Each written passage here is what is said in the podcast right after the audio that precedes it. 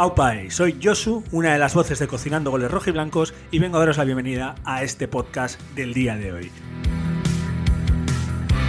Como no, lo primero es lo primero y es agradecer tanto a los nuevos oyentes que os estáis sumando por primera vez por acercaros a un podcast que habla del Athletic para el Athletic, de nuestras aventuras y desventuras tanto en primera como con los cachorros y de todo lo relacionado con la clave rojiblanca. A todos aquellos que ya nos venís escuchando todas las semanas, también daros las gracias por seguirnos en redes, ya os la sabéis, en todas somos Cocinando Goles, por mandarnos emails a cocinandogoles.gmail.com y por escucharnos siempre tanto en Spotify, por dejarnos mensajes y me gustas en iBox, en Apple Podcast, por señales de humo, incluso por Morse. Estamos en todas partes, pero en todas es gracias a vosotros y gracias a una pasión que nos une a todos, que es el Athletic de Bilbao. Así que muy sencillo, nos atamos los cinturones, nos colocamos nuestras camisetas rojiblancas y comenzamos un día más en Cocinando Goles Rojiblancos, Datos y Fútbol con el Athletic.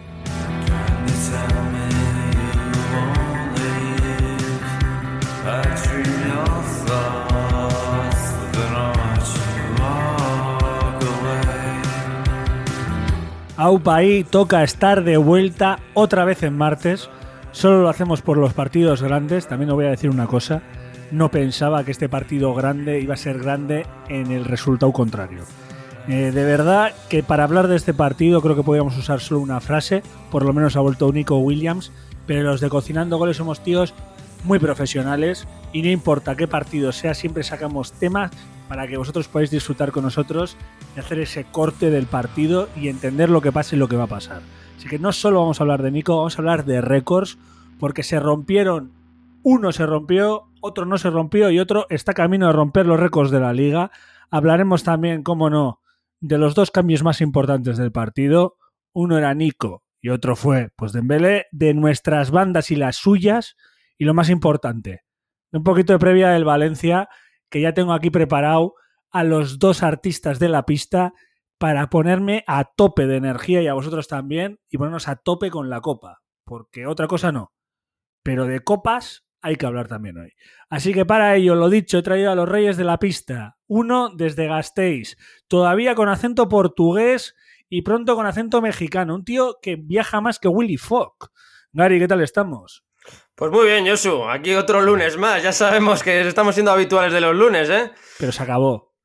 Espero que se haya acabado, porque esto no me empieza a gustar. Además, para jugar un domingo y que nos vacunen como siempre, casi mejor no hacer ni el podcast. Yo pensaba que me habías convocado para hablar del Valencia, pero bueno, habrá que hablar del Barcelona también. no te voy a engañar. Yo quiero, quiero compartir el, el suplicio del partido de ayer pues lo quiero compartir contigo. No lo grabamos anoche porque ya era demasiado. Por el otro lado, tengo también al hombre que viaja más todavía que Gary, más que nada porque él se ve todos los vascos por el mundo y eso cuenta como visitar países. Todo conmigo a Julen, ¿qué tal estamos, Julen? ¿Qué país ha sido el último que has visitado? A ver, hay que decir que te has venido un pelín arriba, ¿eh? eh no, no, no, no, no soy de esos. Intento pues informarme de qué se cuece a nivel futbolístico en el tema vasco, pero tanto como viajar ya a países y eso, no.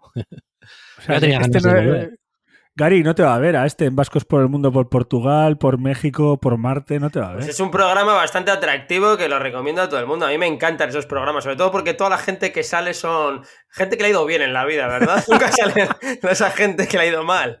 ¿Vas a salir en Vascos por el Mundo en Sevilla, Gary? Eh, todo puede ser, todo puede ser, pero para eso el Atleti nos tiene que regalar una victoria para que podamos ir a verles a, la cartuja. Que no tengas pues dudas que nos la va a regalar. Bueno, pues eso vamos a hablar al final del programa, porque como no hay que hablar de la Copa, y hoy hay que hablar del concepto asiático del yin y el yang, ¿no? El yin lo tuvimos la semana pasada 4-0 y como Atleti es un equipo generoso, catapum, 4-0 otra vez, pero no del lado que queríamos nosotros. Y, y, la verdad que quiero saber primero, a ver si ponéis alguna nota al partido antes de hablar de rotaciones, de plantillas y de Cristo bendito. A ver, nota ninguna, pero yo tengo que decir que una derrota, a mi modo de ver, esperada, un resultado demasiado abultado. Pero la derrota yo no se la puedo achacar a los jugadores. Nota del partido, para mí un suspenso, claro, pues voy a poner un 4 por los jugadores que salieron, que creo que tendrían que hacer un poquito más. Yo me sumo a esa nota que ha dicho Mikel. Al final, eh, teniendo en cuenta que este eh, igual era de los partidos menos importantes que puede tener el Atlético ahora mismo por el siguiente encuentro que tenemos contra el Valencia. Pero bueno, también es verdad que a nadie le gusta perder 4-0, por mucho que sea contra el Barça en el Camp Nou. Pero sí, hombre, un suspenso, pero olvidable. O sea, esto no, no creo que nadie se lo deba tener en cuenta ni a los jugadores ni al propio Marcelino. Oye, ¿hace cuánto no ganamos en el Camp Nou? ¿Recordáis la última victoria? Hace 20 partidos o así, ¿no? Estamos en una racha horrible histórica eh, en ese sentido, en el que no ganamos en el Camp Nou. Pero yo no comparto con lo que dice Julen porque si no se gana en Valencia, esto va a sentar como una patada en el culo. Yo lo siento mucho, pero a mí me parece fatal lo que pasó ayer y lo sigo y lo mantengo así. Creo que el Athletic, bueno, la intensidad no fue lo suyo y que no y no hay que perdonarles este resultado porque se estaba jugando también para la Europa League y Athletic ayer perdió un partido que era importante también, ¿eh? Pero bueno, era, era importante, yo era importante y estoy de acuerdo contigo, pero todos asumíamos, o al menos, no voy a decir todos, yo personalmente asumía que el partido importante es el de este miércoles. y si teníamos que. Yo soy un aficionado, nada Ahí está. más. El problema es ese, que tú lo asumas, me parece estupendo. Quiero pensar que los jugadores y el entrenador no. No, evidentemente no, pero eh, quieras que no, esa intensidad baja. O sea, yo no metería la pierna tan fuerte si pudiera perderme el partido del miércoles. Es decir, como aficionado no quiero que metan la pierna tan fuerte si pueden perderse el partido del miércoles. Así que vosotros visteis las rotaciones bien. Os gustaron lo que salió y en principio, ¿eh? luego el partido y al final te da la razón o no. Esto es como decía Tyson, el primer, antes del primer golpe todas las estrategias son buenas. Yo sí, yo ya te digo, yo prefiero habiendo solo tres días de descanso para el siguiente partido, yo prefería que salieran los menos habituales o el menor número de titulares posibles, que ya podían salir en la segunda parte pues para jugar 45 minutos de menos. Así que yo sí, yo muy contento con la decisión que ha tomado Marcelino. Y sinceramente no estoy nada de acuerdo con lo que estás diciendo de que eh, de estar tan enfadado, digamos, por, por la actuación del Athletic, porque si tú te crees que con un equipo suplente, porque obviamente es un equipo, un equipo plagado de suplentes, vamos a ir al Camp Nou ante este actual Barcelona que ha cambiado un montón en, el último mes, no es el meme que era hasta hace un mes, eh, y que vas a ir a, no sé, a pintarles la cara o a casi ser hacer el mismo partido que hicimos en San Mamés en el otro día en Copa, creo que estás muy equivocado o no tienes, o sea, no, no estás mirando la realidad que hay hoy en día de diferencia entre el Athletic y el Barcelona. Yo creo que se han juntado dos cosas, ¿no? La predisposición del Athletic, que ellos uno lo comparte, y la mejoría notable del Barcelona, como dice Julen. Los fichajes que han hecho en invierno, pues como dice Julen, han dejado de ser un meme. Un meme que, nos reíamos todos, que podían perder en cualquier partido, en el que pensaban que todos los jugadores de la Masía eran buenos y se han dado cuenta que tenían que fichar para intentar competir simplemente por llegar a Champions. Hemos pillado a un Barcelona en un momento de la temporada en volandas. Bueno, hace mes y medio, pues les pillamos en baja forma. O les conseguimos ganar. No voy a quitar mérito al Atleti, ¿eh? No voy a quitar mérito al Atleti les conseguimos ganar. Yo quiero volver a lo que ha dicho Julen, Ari. Ha dicho que jugamos con un equipo plagado de suplentes, ¿no? Julen, ¿has dicho? Eh, sé lo que me vas a decir, pero sí, y me mantengo en que es así. Vale, o sea que por lo tanto admites que Raúl García es suplente, Gary. Hombre. vale, yo, no iba por ahí entonces. si queréis ir por ahí, eh, en este caso creo que Raúl García. fue titular. Sí, sí, sí, es, verdad, es verdad. Eh, oye, eh, no sé lo que va a pasar. A mí, la verdad que me mosqueó, porque no sé la alineación que va a sacar el próximo miércoles. Igual Raúl García tiene sus minutos de descanso en ese partido, ¿eh? Y ya lo comentaremos al final del este, pero no me parecería mal. Bueno, pero eh, ya quiero que des el dato que a ti te gustaría dar hoy de Raúl, que me lo has dejado bien claro para que sepan todos los cocineros, como se llama Gary, que el Gary Mani me ha dicho, quiero que pongas este dato en el programa, ¿eh? Venga, Gary, dalo, dalo, dalo tú. Tengo que decirlo, que todos los Raúl Garcistas tenemos que decir que nuestro jugador se ha convertido en el cuarto jugador de la historia con más partidos en primera división, repartidos en varios equipos, o sea, es un Atlético Madrid y Atlético, pero es el cuarto ya, la caza de Joaquín, creo, y ¿por qué no? Si el Atleti le renueva año tras año, a la caza de Zubizarreta convertirse en el, en el mejor, bueno, el jugador con más partidos en primera división. O el mejor jugador veterano de la historia.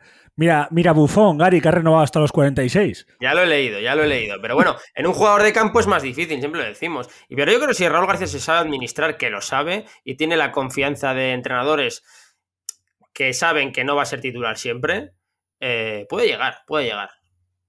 Julen, ¿está Gary implícitamente diciendo que juega menos minutos y con los suplentes Raúl porque está en busca de su récord, que es porque se sabe administrar. Nada, nada, a ver, nada, hay que admitir que es un dato impresionante. Yo tampoco me había enterado de eso y cuando lo ha dicho Miquel, pues un aplauso para Raúl García por, por la pedazo carrera que ha tenido, ya no solo los años que ha tenido el Athletic, que nos, nos ha dado mucho, pero bueno, yo creo que ya lo de Zubizarreta ya es imposible porque tengo entendido que Raúl García solo va a renovar un año más y parece ser que ese iba a ser el último, así que no va a llegar, pero es impresionante esa cifra de, partidos en primera división que tiene. Primer récord del que hablamos, ¿eh? Ojo con Sancet, que puede que lo, que lo supere, veremos. Nada, quiero decir que que no lo haga en el Atleti no quiere decir que no lo haga en Primera División, ¿eh? que yo creo que queda un punch todavía en el Osasuna. Esperemos que sea en el Athletic el final. Pero bueno, vamos a seguir pasando pasos adelante, que está muy bien hablar de Raúl, pero hay que hablar de otros jugadores también que, jugaron ayer en el partido de Athletic. Julen ha dejado caer que igual no tenemos tantos suplentes. Aquí Gary y yo llevamos defendiendo a los suplentes del Athletic mucho tiempo cuando salían de los, en los cambios y la verdad que ayer no dieron y dos que estaban haciendo muy buen papel como rotación, ayer creo que fueron los más señalados y son Lecue y Valenciaga, ¿no? Sí, es inevitable, digamos, después del partido que hicieron o que hizo el Atlético ayer, pues centrarse en tanto en Lecue como en Valenciaga. En mi opinión, me parece que Lecue queda, entre comillas, más retratado o hizo peor partido, pero los dos tuvieron que enfrentarse con, pues, con, la más, fea, con Adama en la primera parte, que estuvo de, de 10, y con, vamos a poner la segunda parte de Dembélé, pues que, bueno, que Dembélé puede aparecer por cualquier lado del campo, pero sí que quedaron, pues para los highlights del Barcelona, eh, hubo varias imágenes en las que tanto Valenciaga como Leque frente a ellos, pues quedan bastante mal. Pero bueno, era, era de esperar, ya te digo que el Barcelona por momentos hizo un fútbol brillante y esas basculaciones que antes hacían pasaban de una banda a otra y tardaban pues igual tres pases en hacerlo, hasta ahora lo hacían de manera directa, entonces los extremos en muchas ocasiones del partido eh, quedaban en uno contra uno contra nuestros laterales y así es muy difícil defender. Vale, con eso todo de acuerdo, Julen, pero hay que decir que Marcelino al final sabe más que nosotros y tiene más datos que nosotros, porque éramos de los que nos posicionábamos de por qué, no tanto Valenciaga, pero por qué Lecue no jugaba más, ¿no? ¿Por qué no le daba descanso a De Marcos? Pues igual hemos demostrado, o ha demostrado en este partido, que el Ecue no estaba tan bien. Podíamos asumir que Valenciaga no es comparable con Yuri, ¿no? Pero lo del Ecue, pues ayer quedó retratado. Sí que es verdad que bailó con la más fea, tanto Ferran Torres como Adama en la primera parte, que es cuando más. Luego lo de Dembélé no lo tengo en cuenta porque le considero un crack mundial. Entonces, esos jugadores son muy imposibles de parar o muy difíciles de parar. Bueno, yo tengo que deciros que si algo había destacado Lecue en los partidos que fue titular, fue en sus subidas, sus asistencias, que me acuerdo, si no llevo mal, creo que lleva dos, creo que centraba, y ayer tanto uno como el otro, del uno estábamos más acostumbrados, no cruzaron el centro del campo. Si os fijáis en los mapas de calor, lo podéis mirar tranquilamente en cualquier web, nosotros lo hemos mirado en Sofascore, y ahí se ve claramente que no cruzaron. La presión del Athletic se echó para atrás, o la línea defensiva de Athletic estuvo más atrás de lo habitual por el Barça, o porque fue un partido en el que Athletic esperaba más de lo habitual. Yo, mm, lo mismo que no me gusta cuando el Atlético hace un gran partido, pues no me gusta aquí eh, decir, demeritar el partido diciendo que el otro equipo ha hecho un mal partido, pues hoy voy a decir lo mismo. A mí me parece que el Barcelona jugó muy, muy bien. Creo que Marcelino desde el principio eh, les tenía dicho que la presión no fuese alta, pero es que el Barcelona nos, eh, de manera muy fácil o casi jugada tras jugada, nos encerraba en nuestro campo y lo de la posesión tan alta que tenían, más que nada era porque el Athletic realmente, sobre todo hasta el primer gol, pues apenas estaba sufriendo, tuvo alguna ocasión buena el Barça, pero realmente no sufría demasiado. Pero el momento en que les quitábamos el balón, ellos juegan con tantos jugadores dentro de nuestro campo de, juego que en cuanto les robábamos el balón nos hacían una presión tras pérdida brutal y el Athletic no era capaz de, generar o de hacer dos o tres pases seguidos y por eso una y otra vez estaban eh, atacando nuestro campo. Sí, pero influye mucho la alineación que puso Marcelino. estoy de acuerdo con Julen, pero tengo que decir que los jugadores que salieron no propusieron esa presión que normalmente o presumimos al Atleti. Si en algo se caracteriza al Atleti, en alguna forma le puede ganar al Barcelona, es con esa presión adelante que decía Yosu. Y Villalibre, ya porque venga de lesión o porque lo que fuera, no tiene la forma como para hacer esa presión. El centro del campo eh, salió vencedor, que no está capacitado a día de hoy para hacer esa presión por lo mismo. Nico Serrano tampoco le veo haciendo esa presión. Quiero decir, con todo esto, que los jugadores influyeron mucho en dejar jugar al Barcelona. Recordar que en una entrevista que tuvo con la pizarra de Quintana, Marcelino dijo que sus propios jugadores le pedían presionar arriba y que por eso él decidió Claro. presionar arriba con el Athletic y con el Valencia presionaba más bajo porque los propios jugadores se lo pedían. En cierta forma, el Athletic abandonó su ADN ayer y el Barça, y esto lo quiero hablar con Gary, tú Julen, súmate también, porque esto lo hablé ayer con Gary, a su ADN Barça le ha sumado gasolina Premier, que eso se nota. Y hablo de gasolina porque hablo de físico, ¿no, Gary? Hombre, la diferencia entre la Premier y la Liga, aparte de los jugadores que puedan fichar más menos, el dinero que tengan los equipos, es que en una liga se juega mucho más rápido y mucho más potente que en la otra. Evidentemente me estoy refiriendo a la Premier por encima de la Liga. Si el Barcelona ficha jugadores que vienen de la Premier, como son Adama, Aubameyang, aunque no estuviese jugando mucho, y Ferran Torres, lo pongo entre comillas porque viene de lesión, bueno, pues metes mucha gasolina al equipo. Y eso se nota sobre todo en los primeros partidos, ¿no? Porque hay un salto cualitativo brutal en el Barcelona con la entrada de esos tres jugadores. Yo no considero que el suplente del Wolverhampton, como puede ser Adama, pueda ser titular en el Barcelona. Me, me choca, de hecho, ¿no? Es algo que me choca. Creo que cuando se le acabe la gasolina, ese jugador no va a ser tan desequilibrante como puede serlo ahora. Ahora, en lo que es lo suyo, lo hace muy bien. Lo mismo que Aubameyang y lo mismo que Ferran Torres. Hay que decir, y no sé qué pensáis vosotros, pero yo a Valenciaga le considero un jugador rápido, con sus cosas y con sus cosas, pero rápido. No el más, pero es rápido y se lo comía en todo momento el amigo Adama. Pero es que se lo comía hasta en físico. Hay una foto que ha salido en Instagram del Athletic en el que juntas a Vesga y a Vencedor y no hacen una dama. Hombre, cualquier jugador de primera división comparado No. con Adama creo que, que va a perder, ¿eh? Julen, no te rías porque ves la foto y ellos dos están detrás y Adama les cubre. Es en la foto de No War. O sea, esto es verdad, esto es verídico. A mí me, me ha impactado bastante.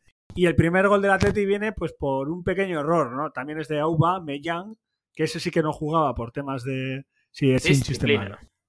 Muy buena, Gary. Gracias por seguir mi chiste. Y, y un error, ¿podemos decir error del Ecue? Sí, enteramente. Al final viene de un rechace, pues esa parada o larguero, no sé exactamente si la para una o no. Pues los rechaces está claro que no sabes hacia dónde pueden ir a cualquier sitio, pero el Ecue tiene que estar más listo. Cuando tú estás dentro del área pequeña defendiendo a un delantero, tienes que estar más listo de intentar siempre eh, adelantarlo o, o estar delante de él, pero pues no lo hizo, se despistó y Aubameyang pues hizo un buen gesto y digamos más o menos eh, la metió a placer. Pero sí, ahí es uno de los motivos, una de las críticas que se le pueden hacer en este partido a, a Íñigo Leque, la verdad, pues tienes que estar más espabilado. Si encima no juegas y cuando juegas pues no estás al 100%, pues vas a entender que en los siguientes partidos también estarás en el banquillo. A ver, es pura tensión, Julen. Tienes que tener un ojo mirando al balón y otro al, al que estás marcando. Si te rematan en una segunda jugada, si te adelanta el delantero, evidentemente es un error. Eso no se le puede. Bueno, hay que criticar esa, esa falta de, de concentración que tuvo Leco en ese gol. Sí que es verdad que me hace un buen gesto, pero sinceramente para mí me parece un error de marcaje claro de, de Leque, que cuando remata Aubameyang prácticamente está de espaldas. Mira, es- estuve escuchando la semana pasada una entrevista a Felipe Luis, también eh, de verdad que recomiendo a la gente que escuche los de la pizarra Quintana porque es muy interesante, y hablaba que a él le costaba, porque ir al Camp Nou a jugar, mantener la concentración era complejo, le tocaba defender a un tal Messi, también hay que decirlo, pero que decía que la segunda parte mentalmente estaban acabados y que ahí es donde cometían los errores y que por eso aquel Barça les ganaba. ¿Vosotros creéis que este error que más o menos ha dejado Bergari también, que es un poquito error de concentración, también es porque el escenario se le hacía grande Puede ser, ¿eh? no lo sé. Escenario más grande de lo habitual, Leque vienes de no jugar y ese es un error de concentración de que la presión no te puede. O es demasiado pronto para que sea lo que decía Felipe Luis que le pasaba a él. No, para mí no. Para mí Leque es un jugador que ya tiene una- un bagaje en primera división, ha jugado muchísimos partidos en el Camp Nou y, y ese gol es en la primera parte. Por lo tanto, yo creo que no le influenció lo que es el Camp Nou. Además, el Camp Nou no es un... Igual Felipe Luis no escucha la entrevista y puede tener razón, pero a mí No, no, desde él habla del concepto de tener que estar atento a la defensa, a Mm. cómo ataca el Barcelona, no habla del estadio. Habla de, a mí me toca defender a Messi, estás en un córner, te vienen 17 y en el Sí, Camp Nou, sí. como, por cómo juega el Barcelona y mueve el balón, te estresas más. Pero con todos los respetos, el juego aéreo es nuestro fuerte. En esa jugada nos rebota Piqué. No creo que los jugadores de hoy en día son los comparables con los jugadores del, del equipo de aquel de Messi. No, no, me parece, no me parece representativo lo que dijo Felipe Luis con el gol o la actitud que pudimos tener en el Atleti. Y con el partido en general, tampoco, ¿no? Yo creo que no, sí que es verdad que en la segunda parte nos vinimos abajo, pero no lo veo yo como que el Barcelona. Ya lo he dicho al principio, el, el, resultado me parece muy abultado para lo que hizo el Barcelona. Si el Barcelona tiene, toma de termómetro la mejoría de su equipo con este partido, me parece que se equivocan radicalmente.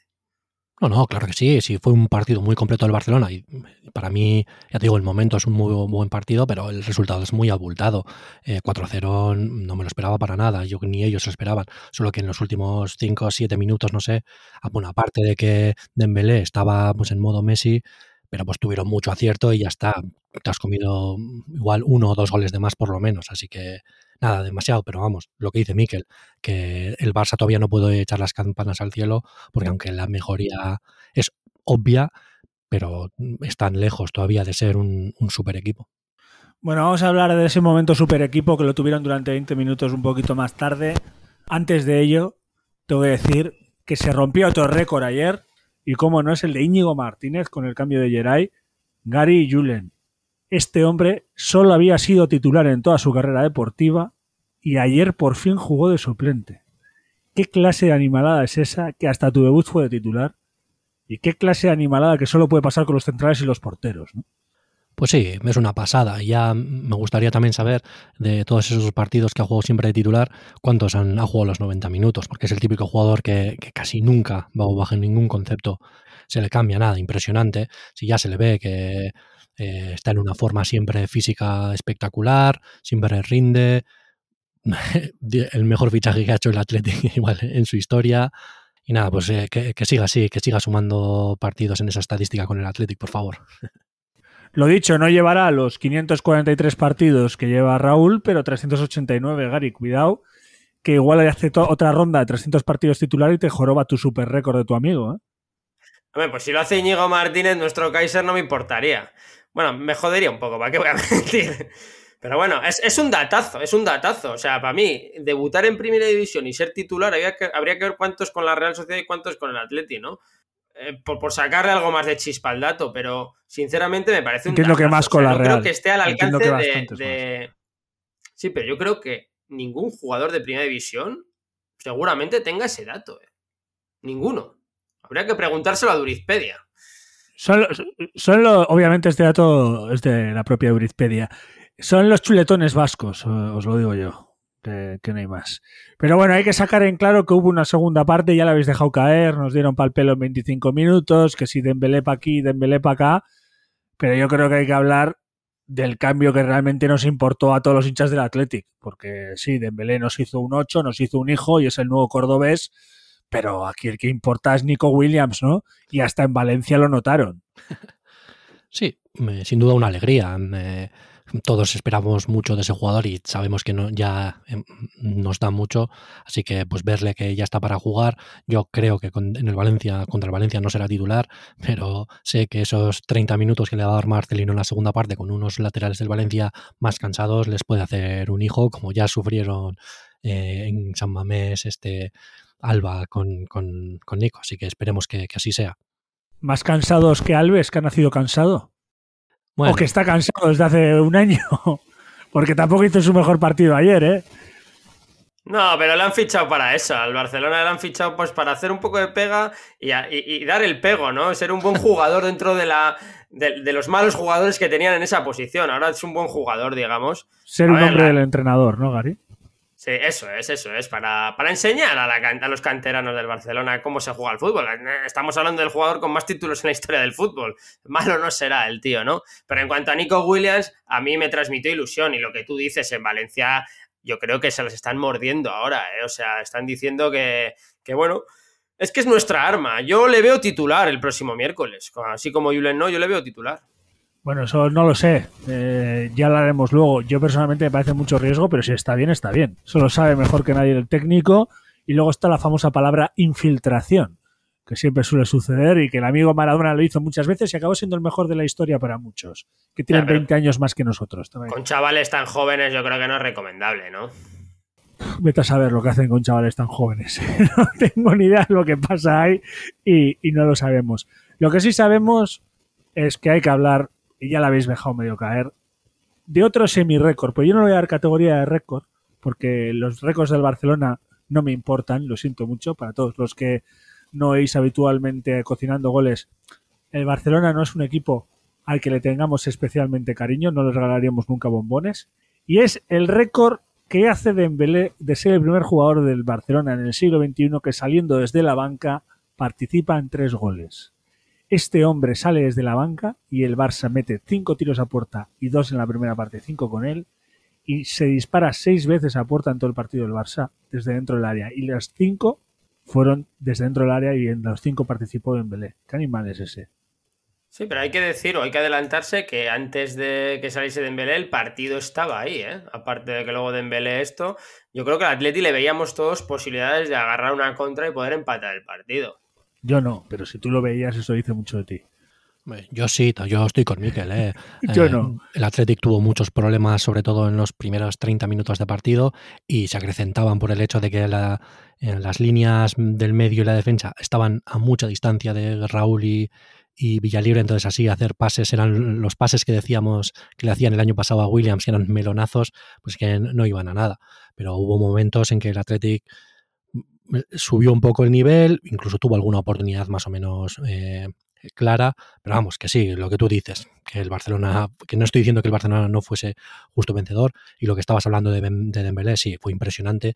Yo ya te digo que el Barça va a echar de menos este jugador cuando se les vaya y encima gratis, que yo entiendo que le critiquen por el hecho de que en los cuatro o cinco años que lleva en, en la plantilla, en muchos momentos no ha cumplido las expectativas, pero este jugador cuando está en forma es imparable, izquierda, derecha, le da igual, ni él mismo sabe con qué pierna chuta mejor, es de de esos, lo estaban comentando los comentaristas durante el partido, que es la típica posición que parece que se está perdiendo un poco en el fútbol, de extremo puro, de encarador, y Dembélé eso lo hace como a las mil maravillas, y ayer lo demostró pues para nuestra pena.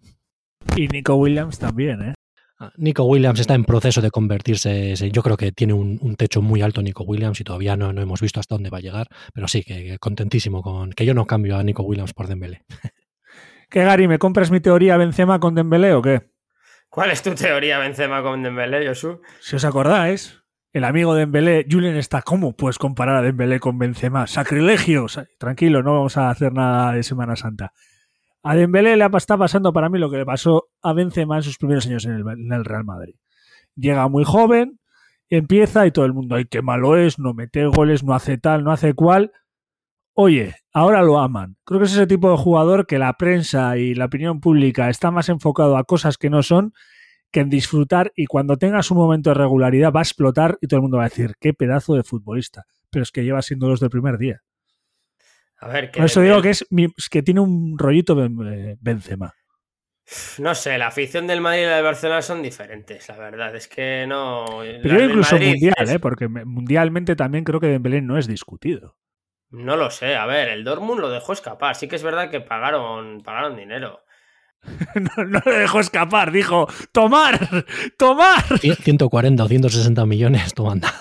¿Dónde hay que firmar? Que lo, suplieron rápido, te quiero decir. era un jugador de 18 años. Con Jadon Sancho, además. El Barcelona no lo quiere, o sea, lo quiere renovar, pero el otro no quiere. No sé, es todo un tejemaneje que yo creo que al final el chaval. Ahora decían que, que no había firmado con nadie, escucha ayer. Y digo, vamos a ver, ¿en qué cabeza cabe que esté jugando un jugador que se lesiona tanto sin contrato? Estamos locos. Lo que tú dices, a ver, Dembélé yo creo que nunca va a ser tan querido en esos equipos en los que esté, porque no es un jugador que deje, es muy buen jugador, pero para ser querido por las aficiones tiene que tener algo más ese jugador, ¿no? Como puede tener Benzema ahora en el Madrid después de tantos años, como dices tú, que al principio se le metían muchísimos palos. Dembélé no va a llegar, a mi modo de ver, a ese estatus, porque es un jugador en el que tampoco representa. ¿Tú le verías a, a Dembélé como capitán de algún equipo? A Benzema tampoco le veía. Acuérdate que cuando las liaba, las liaba bien con menores, ¿eh? O sea que no era ese rollito capitán. Bueno, yo, yo a Dembélé no le veo. Esa comparativa no te la compro porque no, no me parece un jugador para. Pues eso, por lo que tú dices, para que la afición le adore. Le adorará en momentos puntuales cuando juegue bien, pero en los otros momentos le van a meter palos por todos los lados. Esté donde esté, ¿eh? Señores y señoras cocineros y cocineras, hoy no me compran ni una, ni Gary ni Julen. se nota que grabar los lunes no me funciona. ¿eh? No, me compran nada. ¿Tú, Julen, qué? ¿Me compras el momento Benzema o, o estás con Gary? No, no, yo tampoco. Yo creo que Ya eso está, que no me la compran. No, Benzema nu- nunca ha sido tan, no sé, tan discutido o de la manera, de la misma manera en que le discuten a, a Dembélé y no, no, en este caso estoy con Mikel, la verdad. Bueno, pues hay que ir un poco cerrando el partido sin antes olvidarnos, más bien recordar, perdonad por olvidarnos, el momento del tercer récord. Porque hubo un momento en Twitter que yo ayer me quedé loquísimo, todo el mundo, ¿le sacará? ¿No le sacará? ¿Seguirá el récord de Williams? ¿No seguirá? Y ahí hubo una relajación. Tranquilos, Williams sigue con su récord. 2-0 perdiendo, ¿era necesario el cambio? ¿Era necesario que siguiera con el récord? Pues por mí, a mí me parece bien, porque va a tener unos minutos pues para seguir en esa en estado en un buen estado de forma, o sea, para seguir estando en ritmo, que sí, que te lo compro, que es una estupidez decir que por jugar 20 minutos vas a perder el estado de forma, pero es que realmente Villalibre tampoco estaba aportando nada, creo que tenía que salir del campo y era lo único que tenías para sacar así, a mí me parece bien. O sea, a mí yo creo que lo del récord, una vez que ya se consiguió, para mí ya está hasta olvidado. O sea, que no creo que lo estén haciendo por eso. No, O ahora que. Gary, pero yo tengo, yo tengo mi teoría de por qué salió, pero que, que ahora diga Gary cuál es su teoría y si cree que tuvo que ver con el récord o no. A mí, sinceramente, el cambio me parece condicionado por el récord. Lo digo así claro. Y cuando tú estás condicionando el juego del equipo por un récord, me parece un cambio que no se debería haber hecho. Más ni menos. Por muy mal que estuviese Villalibre, porque no tengas a nadie más en el banquillo, pero es que yo no compro ese cambio con un 2-0 en el Camp Nou en el minuto 77. No lo compro, no lo compro. Por lo tanto, creo que se le sacó para continuar con el récord. Yo os pongo una, una esta teórica, ¿no? Una situación teórica. Venga, va, me va a poner profesor. 2-0, Camp Nou, perdiendo en el minuto 70 y algo, y no juegas el miércoles partido y tienes a Williams en el banquillo, ¿le sacas o no le sacas? Haya récord o no haya récord. Es delantero, ¿eh? Y tu Pues delantero sí. no está funcionando. Pues igual Eh, sí. Es que creo que estamos enfocándonos en el récord, porque nos han vendido tanto el récord, el récord, el récord, el récord, y le sacó porque era delantero y porque vas perdiendo 2-0 y tienes que quemar balas. O sea, es mi opinión, entiendo. Yo también he hecho un poco el juego para, pues, oh, el récord, el récord, el récord, pero quiero pensar, y por lo que nos ha demostrado Marcelino, que, que, que quería por lo menos, oye, pues, joder, pues nunca se sabe, sacas a tu delantero y te mete dos goles y te remonta. Mira lo que hizo Dembélé. Poner toda O sea, la carrera en el genera asador. Sí, sí. Sí, o sea, eh, incluso diría, y esto no sé qué pensáis, que si no hubiera partido de Copa el miércoles, la gente se le hubiera echado encima a, a Marcelino por no sacar a nuestro, a nuestro delantero, sea Williams o sea Villalibre. que Si, no hay partido el miércoles, hubiese, hubiésemos ido con el equipo titular y hubiese cambiado mucho el partido. Pero, lo, no, no, pero tú ponte la situación de que no hay partido el miércoles, que juegas con los titulares y vas perdiendo 2-0 y tienes un delantero en el banquillo. Si no le sacas por otro delantero, creo que nos hubiéramos tirado por Marcelino. No sé qué piensas tú, Gary. Pues igual lo estoy viendo y tienes razón, estoy viendo con esos ojos coperos, ¿no? Que, que hace que el miércoles yo ponga todos los huevos en la misma cesta. Puede ser, puede que tengas razón. Puede que tengas razón. pero que es como hay que hacerlo también. O sea, al final yo os estoy sacando del prisma ese, pero que nunca se sabe, ¿eh? que luego hay- habría que hablar con Marcelino eh, para saber por qué le Pero, sacó. y te hago yo la misma pregunta. ¿Y por qué no sacas a, a Iker Muniain? Si es tu mejor jugador y vas 2-0 y es el que te puede aportar juego entre líneas en el Camp Nou o posiciones de, de gol en el Camp Nou. Porque entiendo que lo que buscaba era más remate que posiciones, ¿no? O sea, tú, yo entiendo cuando vas perdiendo 2-0, más que enganche, busca remate, ¿no? No, enganche ya lo sacó con Ollán Sancet. No sé si tenéis algo Sí. que decir. Eh, ha esperado al final del programa casi Julen para soltarnos la bomba porque él sabía que no lo íbamos a hacer nosotros, ¿eh? Qué pena que no estuve yo aquí la semana pasada con el partido de la Real, que ya le hubiese tirado alguna a Mikel con Sancet, pero bueno, tengo que elegir venir el partido que hemos perdido 4-0. Manda narices también lo mío. Pues creo que Sánchez, Gary, eh, se embulle mucho en la situación del partido. Es un jugador que si los partidos vienen bien dadas, pues de puta madre, y si vienen mal dadas, pues se quedan en mal dadas. Todavía no le he visto remontar un partido él. Pues ¿qué quieres que te diga? Si quieres que te diga eso, te lo digo. Pero tampoco era el partido igual ayer para que levantara. No tengo recuerdo de Sánchez levantando un partido. ¿eh? No sé si vosotros lo tenéis. El del Madrid igual, ¿no? El, el zapatazo titular. que saca y empata el partido. Pero fue titular. No, el 1-2. Hmm. Fue titular. Que puede ser otra de las cosas por las que la teoría de Gary, de que todavía está un poco verde dentro de lo que cabe y hay que poner más a Raúl, es porque dentro de ser jugador revulsivo entra el que si el equipo está en bajas, tú seas capaz de levantarlo. Y Sancet todavía no ha demostrado ese carácter que puede tener otros jugadores como lo puede tener un propio Raúl. Y Williams incluso lo ha demostrado, porque es un tío que es rápido y te puede generar eso. Digamos que Sánchez se deja llevar por el status quo del Es- partido. Es ¿no? mucho decir, pero por ahora no nos ha demostrado lo contrario. Es mucho decir, ¿eh? También, yo creo, pero no nos ha demostrado lo contrario. Y ya hemos hecho este repaso, no sé si queréis añadir algo más, porque Gary ha dejado lo mejor para el final, que es el ser superior Sancet. No, a ver, a ver, yo con Sánchez, evidentemente, si tuviese que apostar, creo que es nuestro jugador de futuro con más proyección. Ahí, ahí lo dejo por poner algo positivo. Y hablando del partido, algo más si quieres añadir. Hablando del partido, pues que es un partido, como he dicho al principio, que me esperaba, que no nos da para llegar a esa ilusión que teníamos de Champions ya, ya nos olvidamos de la Champions, vamos a ver si conseguimos encadenar 3-4 partidos y llegamos a UEFA después de la Copa, tampoco vamos a tener problemas por debajo, creo que hemos abierto hueco con los que vienen por detrás, por lo tanto era un partido esperado, en el que no quiero sacar muchas conclusiones porque, porque no las merece el partido. Pues vas a tener que sacar una conclusión que se llama marmitaco. O sea, que o te pringas o, o fuera, ¿eh? O te Hostia, echo, a, ni- te echo a México. Ni lo había pensado, ¿eh? Ni lo había pensado. Me has pillado un poco. Un poco. pero bueno, si quieres que me quede con alguno. eh, es que no sé con quién quedarme, la verdad, Josu. Creo que, creo que no se lo voy a dar a nadie. ¿Puedo dejarlo vacante? No, tienes que apostar por alguien. Puedes apostar por Raúl porque hizo récord, puedes apostar por Íñigo porque rompió su récord, puedes apostar por Nico porque volvió.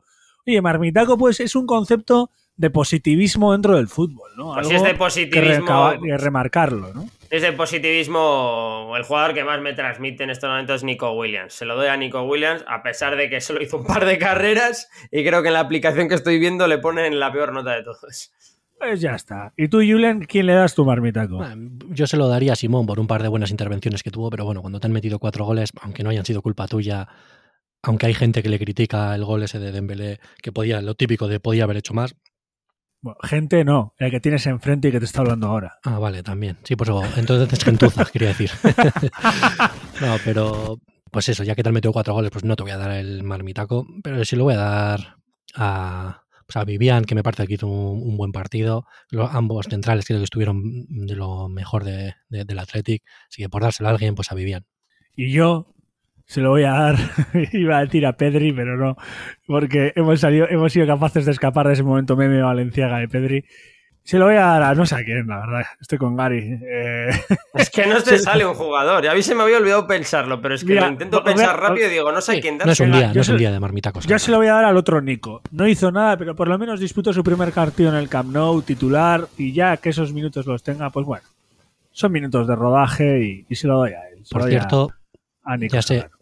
Ya sé que esto no es un no es un programa del Barcelona, pero lo de Pedri de escándalo. ¿eh? Es un jugador como la copa de un pino. A mí me encanta, la verdad es buenísimo. Te encanta hoy, Julen. No, Hace no, un no, mes no, no, te no. encantaba tanto. No, no, no. Hombre, le odiabas a muerte y más en, unas, en, en unas- en unos octavos de final en la prórroga. Ahí Le lo odiabas a muerte. Le criticaré a él y al Barça siempre que pueda, pero realmente, siendo honestos, es un muy buen futbolista y encima sigue siendo todavía muy joven y ayer hizo un Mira. partidazo. Haciendo una comparativa, vamos a ser momento imparcial, ¿no? En el que me posiciono un poco a favor del Barcelona. Eh, le hacía una comparativa con que es el nuevo Iniesta. Iniesta empezó a despuntar o a ser titular, que sean palabras mayores, cuando tenía ya 24 años. Este Sí. tiene 18 años y ya se ha echado el al Barcelona a la espalda prácticamente. Es una pasada de jugador, la verdad. Hombre, y además ayer consiguió algo que muy pocos han conseguido. Yo creo que lo catapulta a próxima estrella, que es que ha conseguido hacer un meme con Valenciaga, ¿no? El único que lo había conseguido había sido Messi. Y oye, que estás ya en palabras y Ronaldinho. mayores. Y Ronaldinho Ronaldinho. creo que también. O sea, estamos hablando de que a Valenciaga no lo deja en ridículo dentro de lo que cabe, porque en ridículo no le dejó cualquiera. Así que ya está comiendo en una mesa que no estaba habituado. Y todos gracias a Valenciaga. Tenerlo. Igual hay que darle a Valenciaga a Gary el marmitaco, ¿eh? Eh, no, Vale. no se lo vamos a dar a Valenciaga. No hay manera. Hoy, hoy no, hoy no, hoy no hay manera conmigo. Hoy ¿Qué le vamos a hacer? Y sería el marmitaco el miércoles, porque hay que empezar a hablar del miércoles. ¿Le ves como titular el miércoles? ¿Has visto cómo hago el cambio de juego como si fuera A, a Tony. Cross? Me da algo, Josu. Me da algo. si le veo titular.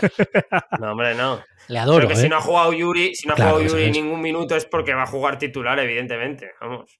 He utilizado a Valenciaga como cambio de juego a lo Tony Cross, Harry. Tampoco. Mira, la, me, me- me gusta mucho y ojalá sea así una banda eh, Yuri Berchiche, eh, Nico Williams.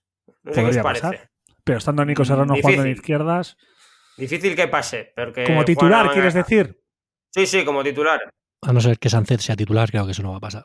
Porque mm, No, no, a está necesitar- diciendo que. No, no, lo que está diciendo Julen es que, eh, que este no está, que Muni no está. Si juegan en banda izquierda Nico Williams y Yuri, eh, Muni no está. por eso No, a. Muni le metería en el medio y no pondría a Sancet. Esa sería mi propuesta.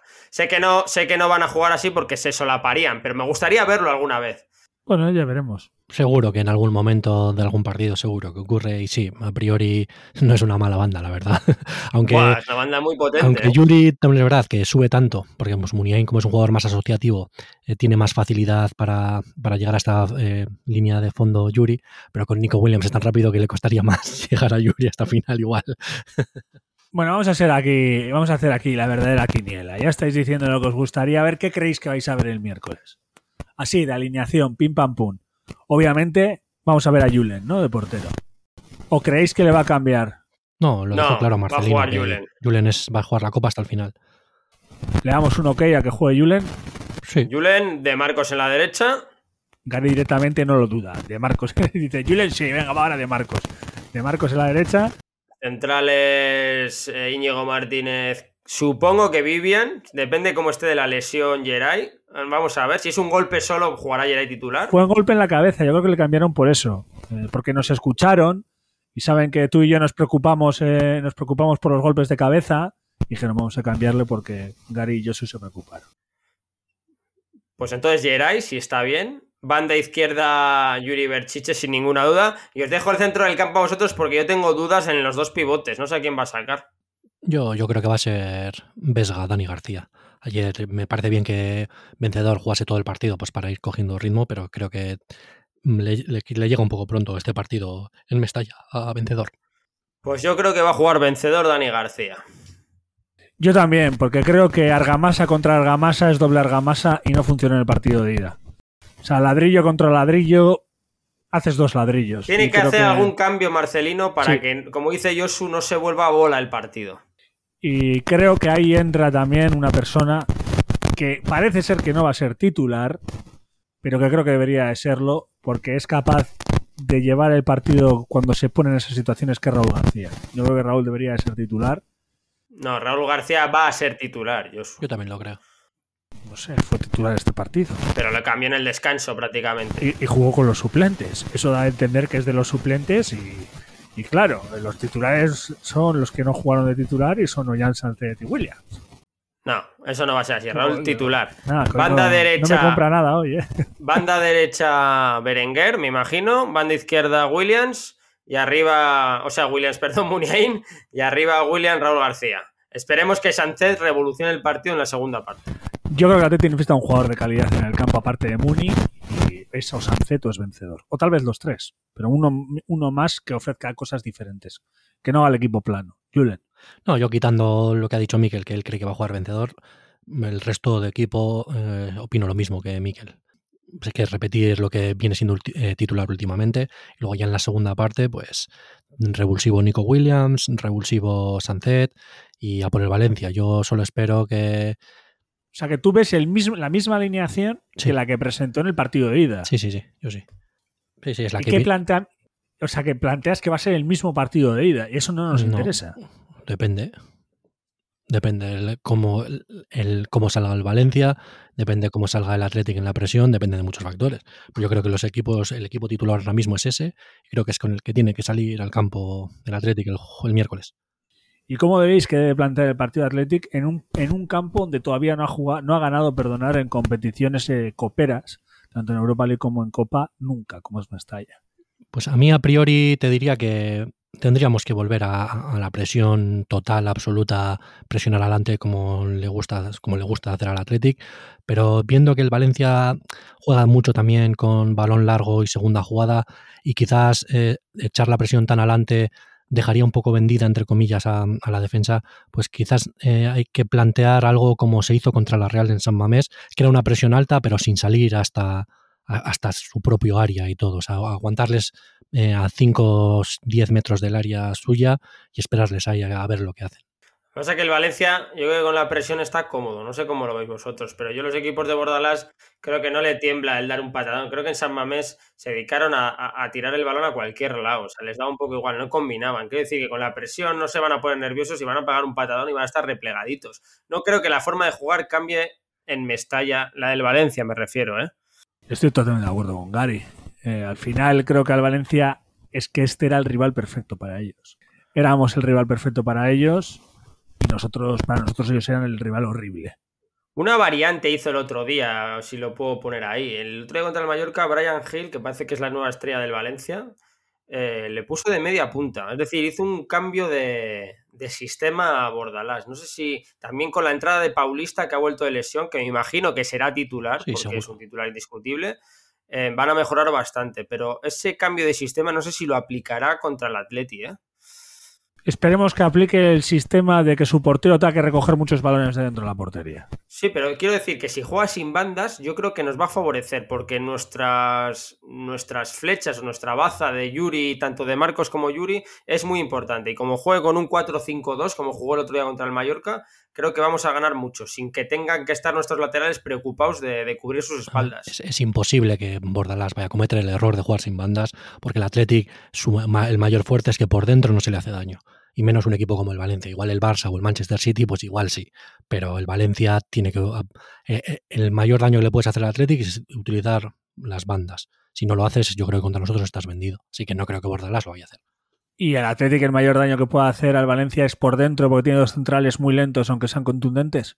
Y necesitamos tener a jugadores que filtren balones para que nuestros delanteros rápidos hagan chuchuchu y gol. Yo creo que ¿eh? si juega Diacabí hay que, hay que ir a atacarle, vamos. Y Aldarete, Aldarete también. Aldarete o Aldarete, no sé, siempre me equivoco. Alderete, creo. Alderete. Eh, hay que, yo creo que eh, o sea, no, son malos futbolistas. Bueno, Diacabí no es, yo creo que peor, pero hay que atacarle como sea, eh, constantemente. Y en la segunda parte, según mi opinión, que Nico Williams saldrá por banda derecha, hay que hacerle sufrir a Gallá y penalizarle que ya lleve muchos minutos jugando y atacarle una y otra vez. Dos diferentes propuestas, ¿eh? lo que estamos planteando. Unos que se enfoquen más por bandas y que otros por dentro y que luego se enfoquen más por bandas. De todas formas, Gallá no sé si va a llegar, ¿eh? Gallá estaba, está lesionado, ¿eh? Bueno, pues entonces Tralato, pues más todavía. Yo es que creo que sus, bueno, las bajas que tienen, han recuperado a Paulista, pero las, las bajas que tienen, tanto Lato como Gaya, no te olvides, Julen, que están los dos lesionados. Ah, no sé si va a llegar alguno. Ah, pues no, sé si va a llegar alguno de los dos.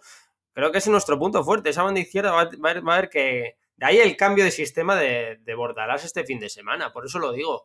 es posible que juegue con tres centrales que sean Paulista, Alderete y Diacabí. Sí, jugó Rakic por delante, así que sí, es muy posible. Pues eso, yo creo que nos vendría muy bien porque eh, normalmente las salidas de balón con tres centrales al Atleti le cuestan, pero es que el Valencia no es un equipo que salga en combinación, así que nos vendría, nos va a venir, es un punto a nuestro favor sin duda. Hay que a aprovecharlo y sabiendo esto, pues igual sí que cambiaba Berenguer por Nico Williams desde el principio, ¿eh? no se tendría que valorarlo. Lo que necesitaremos son 11 Icemans. Porque Valencia va a proponer un partido de, de puntos, de distancias cortas, y de agarrarlo todo, ¿no? De incluso aprovecharse hasta de, que el árbitro tiene un cordón mal descordonado. Lo que necesitamos es que Raúl García e Íñigo Martínez estén desde ya en el vestuario, en los entrenamientos, hablándoles de que de lo que se espera que va a ser el partido de Valencia, de que va a haber mucha tensión, pero hay que mantener, estar tranquilos y que si algún chaval de los jóvenes que puedan salir pues están nerviosos, pues que tengan una cara amiga en en Raúl García de mirarle y decir, oye, ¿qué hago? Y que Raúl le diga, mira, chaval, tú estate tranquilo, que aquí me como yo eh, todas las críticas y todos los insultos del público, tú haz tu juego y estate tranquilo. Hombre, no es partido para gente joven, Julen. Vamos a ser claros, no es partido para titulares indiscutibles. Te voy a decir una cosa, ¿eh? Vivian perfectamente podría jugarlo. Estoy seguro que este no se vuelve loco. Pero si está Geray no va a jugar. No, no. Te lo digo. Yo creo que va a jugar Geray, pero Vivian sería un jugador que no, no le afectaría a este tipo de campo, yo creo. Tiene esa personalidad o no sé, esa manera de ser. ¿Sabéis lo que me pasa a mí? Que me cuesta desconectarlo del gol fuera de casa. Mi cabeza sigue pensando que vamos por detrás en el marcador. Espero que no les pase a los jugadores, porque yo siempre que pienso en el partido digo, hay que remontar. Y yo, ¿qué va? Que va, quedamos 0-0, que simplemente con ganar el partido nos vale. Que, es que yo creo que tenemos la cuesta para abajo en vez de para arriba. Hay que recordar, Gary, que somos el segundo equipo de la liga con mejores resultados fuera de casa. Que ahí es también... todo, todo positivo. Claro, yo digo yo. Yo cuando hoy tenía, tenían que grabar un programa un lunes y publicarlo un martes, por lo menos me traigo a la gente que sea positiva, me traigo a los dos positivos y que me levanten aquí el ánimo para el partido del miércoles. Y además teniendo en nuestro banquillo, tal vez de titular, al Fekir bueno, que es el Sancet. Porque ¿qué le ha pasado a Fekir, Gary? Que está en la otra semifinal. Que también hay que mirar aunque sea de reojillo. Pues que le debieron en el derby sevillano, le han debido dar una patada. Yo no la he visto, ¿eh? pero por lo que he leído, era una patada, pues como un poco el otro día de Víctor Ruiz a, a Galarreta. Y que es duda. Y, y, Fekir es una duda muy importante en el Betis. Yo creo que, aparte, no me importaría que pasase el Betis, siempre pensando que nosotros llegamos a la final, porque el Betis va hacia abajo. ¿eh? Ha empezado a pinchar y ya empieza esos, esos equipos que no le da para jugar tres competiciones. Y ojito, ¿eh? Ojito. Hombre, a mí si hacen al Betis y al Rayo y al Valencia equipos rusos y la FIFA les sanciona y ganamos la Copa, tampoco tendría ningún problema. ¿eh? No sé qué, qué, opináis. Bueno, pues que tengo que ver que la FIFA sancione a esos equipos todavía, porque todavía no lo he visto. vale, o sea, sabemos que esos tres equipos siguen jugando en la Liga Española y no en la rusa.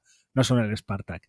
¿A quién creéis que vais a, vais a poner de marmitaco? Para recordároslo yo en el programa que, que el lunes que viene, que estará específicamente dedicado a la Copa. ¿Quién va a ser vuestro marmitaco de previa? Yo lo tengo claro. Y viendo las dudas de Miquel, creo que es mm, que no confía tanto como dice. Pero yo lo tengo claro. Para mí el marmitaco va a ser Sancet, sin duda. Será. Ojo, Mira. ojo, esto, esto, aquí hay que ser competitivo, eh, Julen. Yo no voy a decir Sancet, yo voy a ser competitivo, porque esto luego en el siguiente programa se nos va a echar en cara a cualquiera de los otros tres, eh, tanto nosotros como los que nos escuchan. Pues yo creo que es un partido, si juega, que tengo dudas todavía, creo que es un partido para Berenguer. Y para mí Marmitaco Berenguer. Creo que se viene arriba en este tipo de partidos. Y es muy cañero y, yo le voy a dar Marmitaco antes del partido. No, no es lo que hay que hacer. Yo voy a, voy a dar el Marmitaco a la mística, voy a dar el Marmitaco a la épica, a Julen Aguirre Zabala. Ganamos por los penaltis y el tío se la saca. ¿Tirando el penalti a lo que para el último o qué? no, ese va a ser Kilesen o, o, el otro, que no sé quién juega ya, o Machukochuf. Mamardasvili. La, la, se las va. Bueno, voy a hacer el chiste malo. El Mamardasvili va a ser el que haga lo de Kepa. O sea que dentro de la Premier, la verdad que ha habido varias noticias para ir cerrando ya el programa, noticias Athletic, ¿eh? no solo de Kepa, también lo de, lo de Bielsa, ¿no? Sí, bueno, a Bielsa le pasa un poco lo que le pasa siempre, ¿no? Ha durado más esta vez, pero ya sabemos que Bielsa quema a muchos jugadores y sus tercer, cuarto años suelen ser bastante que dejan que desear. En el Atlético fue el segundo año, así que imagínate lo que ha durado allí bueno, en el Leeds. Pero disfrutamos el primero. Bueno, tres temporadas bueno, porque vino a mitad también. Eh, él estuvo espectacular. No, no, yo, eh, tiene tres, no, no, tres temporadas completas. Por eso, tres temporadas, sí. no tres y media. Ahí está la mitad, la mitad, vale. Eso es. Bueno, tú piensas que, que la, la, del año pasado fue muy buena, pero se la lesionaba el delantero titular y eso también se nota. Pero a mí no me importa, porque a mí lo que me importa es rojo y blanco, es Mestalla. Ya estoy mirando en Google cuántos kilómetros tenemos que hacer para ir a Mestalla, volver y luego ir a Sevilla, así conseguimos puntos travel suficientes para un viaje gratis. Yo sé que Gary, que viaja el que más de los tres, ya tiene pillado el hotel en Sevilla. Y si no lo tiene, no lo digas, Gary. Tú sígueme en, el rollo. En, en, Sevilla no, pero a las afueras te puedo asegurar que podemos ir seguro. Y lo importante es que estemos todos ilusionados. Que pase lo que pase, es la leche que este equipo esté ahí. Que además, para ir cerrando con los récords del día, va a haber un récord que se va a romper el partido del miércoles o el de que el Athletic nunca gana en Valencia o el de que el Athletic, el Athletic perdonar, en las últimas seis semifinales ha pasado a la final. Una de las dos se va a romper. Esperemos que sea el de las victorias, ¿verdad? Hombre, pues vale, firmo tú. debajo. Por fin he conseguido que me hagan caso y que estén de acuerdo conmigo. Así que voy a cerrar el programa con haber conseguido algo tan importante como que estos dos hoy estén de acuerdo conmigo, con haber disfrutado con ellos de hablar de un partido tan horrible y terrible como fue el del Barcelona, por el resultado, como no, 4-0, por la ilusión que nos da Nico, por la ilusión que nos dais vosotros y por la ilusión que tenemos todos de pasar a la final. Así que es que ricasco y si alguno de estos dos quiere decir algo es el momento y que calle en una semana, si no. Nada más, Agur y Au Atleti. Nada, que el miércoles es el partido más importante de la temporada y que esperemos dar la talla y que lo comentaremos aquí el próximo programa. Nada, a ganar, hasta otra. Lo dicho, es un gustazo contar con vosotros para hablar del Athletic y para poder hablar de lo que más nos apasiona. Os esperamos la semana que viene, un día más y otras aventuras y desventuras de nuestro club favorito, de nuestra forma de vida. Para pasar esta semana yo os recomiendo la receta perfecta. Meterte en esas redes, buscarnos y hablarnos. Nos conocéis, somos en todas cocinando goles. Y como no, también os podéis escribir, os escuchamos y os leemos. En el email, también lo conocéis, cocinandogoles.gmail.com pero lo más importante y donde siempre nos encontraremos es en San Mamés. Así que chicos, hasta la semana que viene y sigamos animando al Atlético.